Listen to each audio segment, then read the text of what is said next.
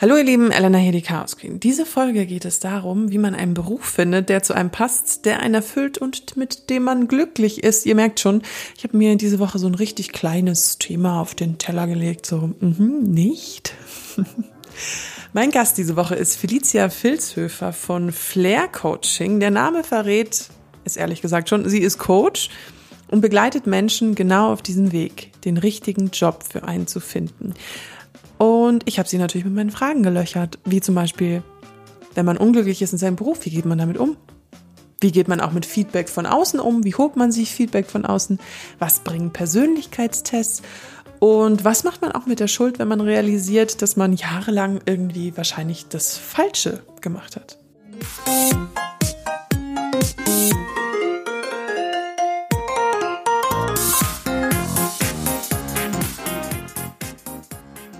Seien wir ehrlich, unser Beruf macht einen großen Teil unseres Lebens aus. Wir verbringen fast die Hälfte unseres Tages damit, mit unserem Beruf oder Job Geld zu verdienen. Ich habe das mal ausgerechnet. Haltet euch fest. vierundzwanzig Stunden hat der Tag. Wir sind jetzt mal optimistisch und sagen, wir schlafen acht davon. Dann bleiben sechzehn übrig und die Hälfte davon sind acht Stunden Arbeit. Plus minus natürlich. Unser Job ist also sehr wichtig. Aber nicht wenige fühlen sich in ihrem Job unglücklich, sind nicht zufrieden und wollen etwas ändern. Aber wie ändert man was? Und wie findet man eigentlich das Richtige? Und da kommt Felicia Filzhöfer ins Spiel. Mit Flair Coaching begleitet sie Menschen auf ihrem Weg, den richtigen Job zu finden. Wichtig ist auch in diesem Satz das Wort begleiten, denn ja, oh, es wäre so geil, wenn man einfach einen Coach hat und der sagt einem dann, was man machen soll. Und dann übergibt man so vollkommen die Verantwortung. Aber so ist es natürlich nicht. Ein Coach begleitet einen ja nur auf dem Weg, das zu finden, was man selber mag. Also man muss da auch selber sehr dran arbeiten. Und genau so hat Felicia schon einigen ihrer Kunden und Kundinnen weitergeholfen. Die Idee zu dieser Folge ist mir übrigens gekommen, als ich gesehen habe, dass eine ehemalige Kommilitonin von mir, die eigentlich jahrelang genau das Gleiche gemacht hat wie ich, jetzt eine Ausbildung als Physiotherapeutin angefangen hat mit dreißig Jahren. Und ich dachte mir nur so, huch. Und dann habe ich mich auch gefragt, hat Beruf eigentlich auch immer was mit Berufung zu tun? Und genau diese Frage habe ich auch Felicia gestellt, als wir mit unserem Gespräch angefangen haben. Und weil ich ehrlich gesagt vergessen habe, unser Hallo aufzunehmen, steige ich doch gleich mit genau dieser Frage ein. Und es wird gleich die Antwort von Felicia kommen. Also, meine Frage. Heißt Beruf auch immer Berufung? Ja, also Berufung, finde ich, ist ein sehr, sehr großes Wort und ähm, setzt uns dann, glaube ich, auch sehr schnell unter Druck, das absolute Nonplusultra zu finden. Und persönlich glaube nicht daran, dass es für die meisten von uns nur einen perfekten Beruf gibt, sondern ich denke, dass es ja ein Zusammenspiel aus verschiedenen Komponenten ist. Und es mag sein, dass der ein oder andere eine Berufung hat und äh, beispielsweise Pianist wird oder äh, Schauspieler oder irgendein besonderes Talent hat, was ihn absolut hervorsticht aus der Masse. Aber viele von uns haben ja, sag ich mal, gar nicht böse gemeint, aber gewöhnlichere Talente, die in verschiedenen Sachen und Situationen eingesetzt werden können. Und von daher finde ich, Berufung setzt uns auch sehr unter Druck und verstellt uns vielleicht so ein bisschen den Blick für unser eigentliches Ziel, nämlich ja ein glückliches Leben zu führen. Jetzt ist es bei vielen ja immer so, dass, dass sie, oh Gott, ich vergeneralisiere gerade total, aber ich stelle mir jetzt die Person vor, die in einem Job ist und die unglücklich in ihrem Job ist. Die merkt, ich fühle mich hier nicht wohl, ich möchte das irgendwie nicht weitermachen, ich bin unzufrieden, in Anführungszeichen.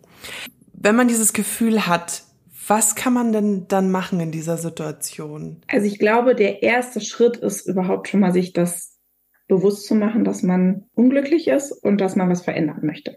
Das ist schon mal total, ja, ganz, ganz viel und sehr viel wert und setzt dann überhaupt alles, was dann, was es danach braucht, in Bewegung und in Gang.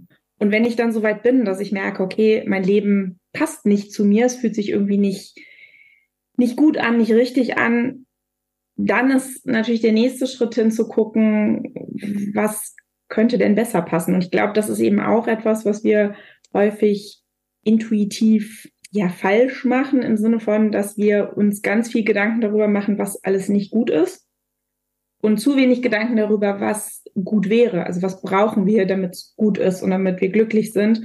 Und das wäre meine Empfehlung, da mehr hinzugucken. Wirklich sich zu fragen, ähm, wann war ich denn glücklich? Was ist es denn, was mir total Spaß macht? Wo ähm, gehe ich auf in dem Moment? Wo vergesse ich die Zeit? Was kann ich gut? Was liebe ich? Und da kann man eben sich selber die Fragen stellen. Ich glaube, das ist auch ganz wichtig, dass man sich die Zeit dafür nimmt, auch über einen längeren Zeitraum diese Fragen sich zu stellen und Antworten zu notieren, weil da wird es auch nicht nur eine Antwort geben. Mhm. Also so eine schöne Liste. Ja, genau, genau. Ja. Tatsächlich über einen längeren Zeitraum sich ein Notizheftchen dafür anzulegen und einfach zu sammeln. Und man kann sich auch so Fragen stellen, was würde ich machen, wenn Geld ähm, keine, also wenn ich keine Angst hätte und Geld hätte und das alles keine Rolle spielen würde. Was würde ich dann machen, wenn ich quasi keine Restriktionen hätte? Und hinzu kann man natürlich dann auch ähm, Freunde, Bekannte, Arbeitskollegen fragen, was die in einem sehen, was die glauben, was man besonders gut kann. Das ist auch hilfreich oder kann hilfreich sein. Ich finde nur immer sehr wichtig, dann die Antworten zu sammeln und für sich selber auch danach noch zu bewerten und zu überlegen, okay, passt das zu mir? Will ich das? Weil letztendlich ist das ja auch eine Meinung vom anderen, die einem einen guten Hinweis geben kann. Aber das muss ja nicht, man muss das ja nicht alles annehmen. Hm, das stimmt, manche Leute kennen einen, denken, sie kennen einen besser manchmal. Und wenn man sich von denen Feedback holt, dann kann das manchmal so ein bisschen in die falsche Richtung galoppieren. Ja, so. Und Feedback ist halt immer auch letztendlich ein Teil von dem, der Feedback gibt. Hast du Erfahrungen damit, weil ich mir das gefragt hatte, weil es muss ja nicht jeder sofort seinen Job hinschmeißen und kündigen oder irgendwie sowas, sondern ähm, ob man eben auch guckt, ob in dem Unternehmen selber, in dem man vielleicht gerade ist, ähm, es einfach noch andere Möglichkeiten gibt und dann auch irgendwie mit dem Chef spricht oder sowas oder mit der Chefin. Ja, also ich, ich halte das für, für total wichtig und sinnvoll, dass man generell offen und ehrlich über seine Bedürfnisse und seine Wünsche spricht und auch mit dem Chef oder der Chefin und am besten, im besten Fall sogar schon beim Vorstellungsgespräch, weil je ehrlicher ich mich da präsentiere und je ehrlicher ich als Bewerber sage, was mir wichtig ist, wer ich als Person bin, wie ich ticke und was, was ich einfach mir vom Job erhoffe und wünsche, desto besser kann man dann auch schauen, passt diese Stelle zu mir? Und genauso ist das natürlich dann auch, wenn man in dem Beruf schon ist, gibt es vielleicht Möglichkeiten, mich zu entwickeln in eine Richtung, wo ich besser aufgehoben bin. Und das geht aber auch nur, wenn wir dann ehrlich sind und offen über unsere Bedürfnisse sprechen. Ich glaube, das ist ein sehr wichtiger Punkt. Ich weiß, dass Coaches immer gerne auch mit so Persönlichkeitstests arbeiten. Du ja auch, wenn ich das richtig verstanden habe in ja. diesem Vorgespräch. Ja, richtig. Können, kann man solche Persönlichkeitstests auch einfach mal so aus dem Stegreif machen? Oder ist da, also Google und das Internet ist ja weit und tief und auch nicht immer gut. Ähm, gibt's da irgendwas oder ist der Weg dann eigentlich immer über so, so Coachings wie jetzt bei dir zum Beispiel? Also es kommt drauf an. Ähm, es gibt natürlich sehr, sehr viele unterschiedliche Persönlichkeitstests, die man auch nicht ähm, alle miteinander vergleichen kann. Aber ich persönlich arbeite mit dem LUXX-Profile und das ist schon ein sehr komplexer äh, Test, der aber auch sehr fundierte und wissenschaftliche Ergebnisse liefert. Und den kann man nicht einfach machen und sich selber das Ergebnis anschauen und selber interpretieren. Das liegt einfach daran, dass man verhindern möchte, dass die äh, Ergebnisse falsch verstanden werden und auch vielleicht missbraucht werden von der einen oder anderen Stelle, sodass das immer verbunden ist mit zumindest einem anderthalb- bis zweistündigen Auswertungsgespräch, wo man wirklich aktiv über die persönliche Motivstruktur spricht.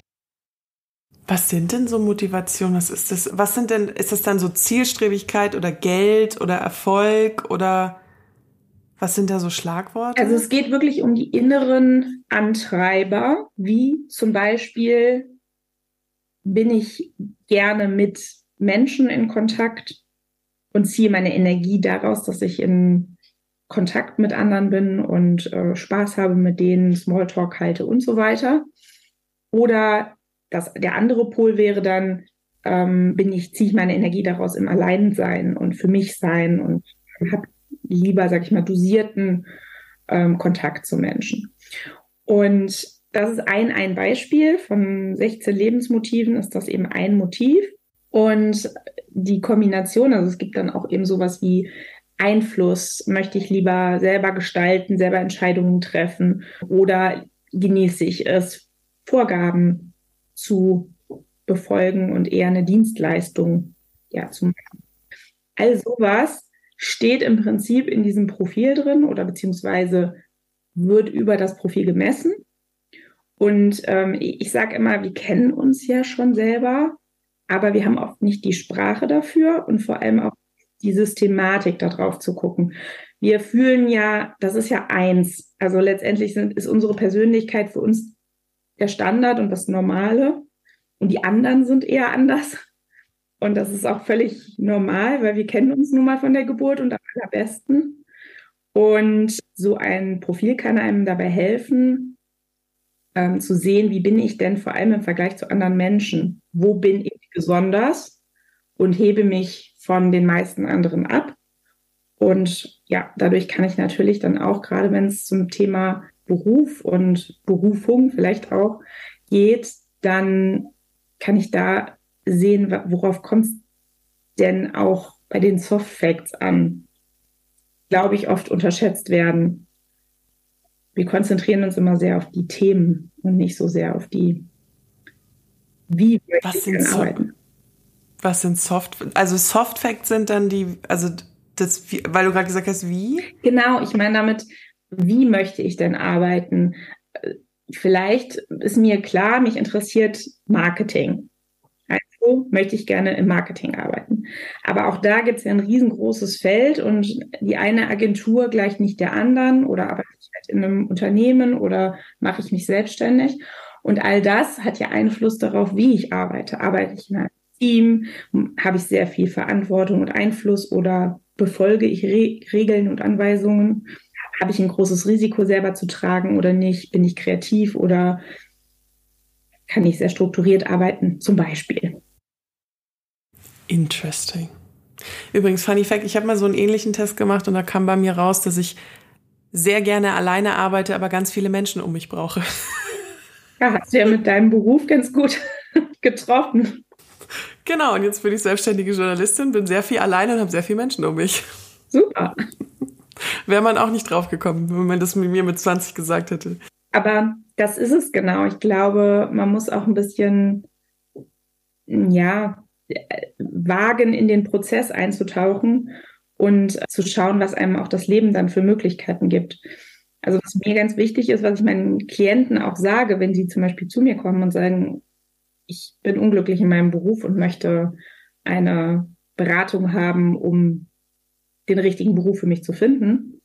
Ich begleite sehr gern auf dem Weg und ich äh, gebe die Methoden, um sich selber besser zu reflektieren und um vielleicht auch innere Blockaden, die einen daran hindern, diesen Weg zu gehen, ähm, zu lösen. Aber ich kann nicht nachher eine Liste von möglichen Berufen und perfekten Berufen dem Klienten liefern, weil das einfach viel zu komplex ist, das Thema. Und dass so viele, so viele Komponenten eine Rolle spielen, wie zum Beispiel, wo lebe ich, was habe ich gelernt, was bin ich auch bereit für Konsequenzen zu tragen. Wenn ich beispielsweise eigentlich gerne Arzt werden wollte und mit vierzig Jahren aber ein ganz anderes Studium vielleicht gemacht habe, dann heißt das ja nicht, dass ich das nicht mehr machen kann, aber es wäre halt die Konsequenz zu tragen, nämlich, dass ich mit vierzig nochmal anfange zu studieren, mit einem sehr langen Studium, ja, und diesen ganzen Weg dahin dann eben auf mich nehme. Und häufig sind wir eben dann auch nicht mehr bereit, diese Konsequenz zu tragen, was auch okay ist. Jetzt hat man rausgefunden, dass man in seinem Beruf unglücklich ist. Hatte ich auch schon mal an meinem Leben, wo ich gemerkt habe, ich möchte, oder als festangestellte Redakteurin, das ist jetzt nicht mehr meins. Jetzt habe ich aber natürlich nicht das Berufsfeld gewechselt. Es gibt ja auch Leute, die dann durch das Berufsfeld wechseln.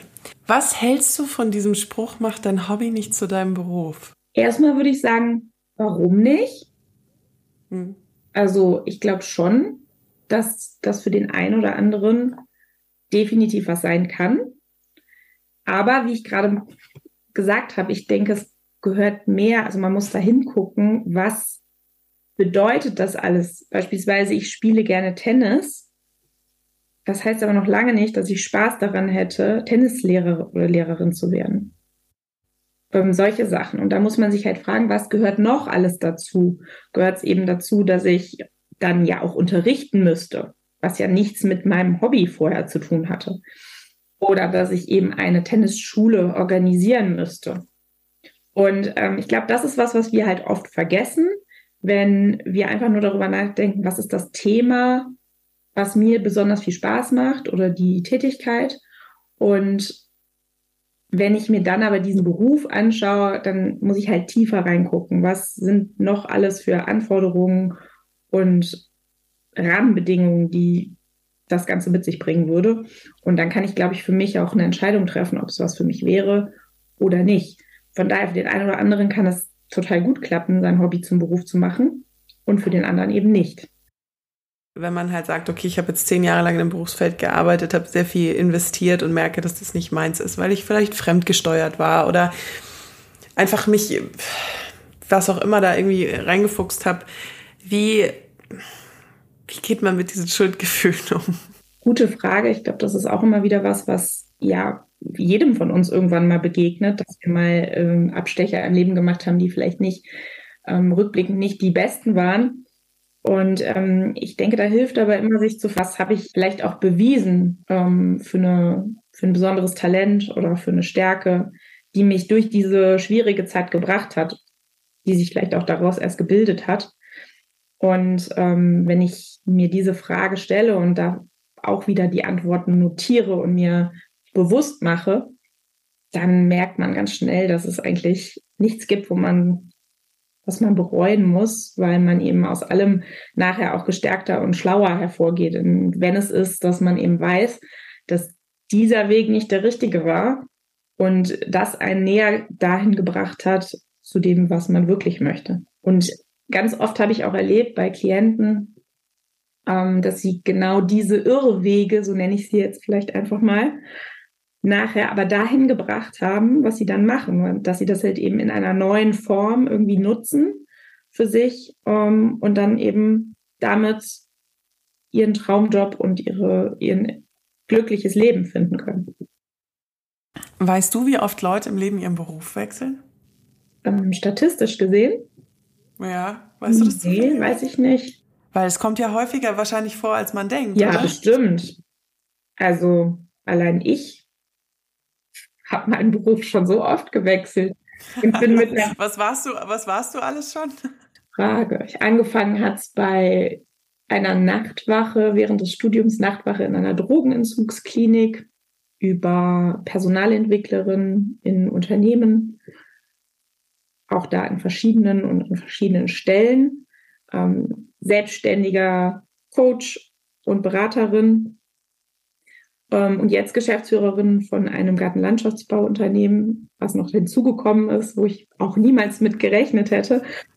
Okay, das kam gerade wie Kai aus der Kiste. Ja. Weil bei mir wird immer als freie Journalistin gesagt, du musst dich spezialisieren. Also wenn die Leute mich fragen, was ich beruflich mache, dann kommt immer so, für was schreibst du und was ist so dein Spezialgebiet? Und ich habe mehrere Spezialgebiete, weil ich den Beruf gewählt habe, um mich nicht spezialisieren zu müssen. Weil ich es nicht mag, immer nur eine Sache zu machen oder immer nur mich mit einem Thema zu beschäftigen. Ich kann das sehr gut verstehen und ich glaube, ähm, dass es irgendwie auch wichtig ist, für sich klar zu haben, okay, das ist eben auch gerade diese Abwechslung, die mir Spaß macht und die, ja, wo ich halt einfach gut drin bin. Wichtig ist dann eben, dass man vielleicht auch für das nach außen quasi einen Deckmantel findet und eine, dass man das irgendwie einbetten kann, wo, wo das, ja, also wenn es ums Verkaufen geht zumindest. Wenn es darum geht, was man eben nach außen trägt, dass die Menschen trotzdem verstehen, wofür stehst du. Ähm, aber das darf ja dann auch in unterschiedlichen Nischen und Bereichen durchaus anders aussehen. Danke, Felicia, für deine Zeit und ich verlinke euch natürlich alles zu ihr in den Shownotes. Wenn ihr ihre Hilfe braucht oder irgendwie noch Fragen habt, dann meldet euch liebend gerne bei ihr. Ja, ich meine... Nur weil ich jetzt einen Job habe, der mich sehr erfüllt und den ich mag, zweifle ja auch ich manchmal daran, ob ich die richtige Entscheidung getroffen habe. Ich habe aus ihrem Gespräch vor allen Dingen für mich mitgenommen, dass man nicht nur immer über die schlechten Dinge nachdenken soll, sondern sich auch mal bewusst machen, was gut ist. Also was kann ich, was, hat, was ist gut gelaufen, wie kann ich diese Dinge nutzen für mich in Zukunft. Außerdem bleibt die Warnung, Persönlichkeitstests, super Erfindung. Muss man aber ein bisschen aufpassen und eigentlich mit professioneller Begleitung machen. Feedback von außen ist auch super, aber auch das muss ein bisschen gefiltert werden. Nur weil man jahrelang etwas ganz anderes gemacht hat, hat man keinen richtigen Fehler begangen, sondern vielleicht haben sich die eigenen Bedürfnisse auch einfach verändert. Und, was mir ganz wichtig ist, man kann auch einige Dinge gleichzeitig machen. Man muss nicht immer eins sein. Aber beruflich ist es vielleicht super, sich zu überlegen, wie man das nach außen kommuniziert. Und das fällt mir selber noch ein bisschen schwer, weil ich so viele unterschiedliche Themenbereiche abdecke mit meinem Job. Aber das ist ein Thema für eine andere Folge. Selbstvermarktung, stimmt. Eigentlich ganz gut. Ha, die Folge hat mir sehr viel Spaß gemacht. Ich hoffe, euch auch. Und ihr könntet auch ein bisschen was draus mitnehmen. Schreibt mir gerne, wenn ihr Fragen habt oder wenn ihr auch Themenvorschläge habt. Am besten erwischt ihr mich immer auf Instagram unter Chaos Queen Podcast einfach durchgeschrieben. Abonniert gerne den Podcast, dann verpasst ihr keine Folgen mehr und ihr helft mir auch sichtbarer zu bleiben. Und dann gibt es den Podcast auch noch ein bisschen länger und wir hören uns spätestens in zwei Wochen und dann sage ich mal, bis ganz bald. Eure Elena.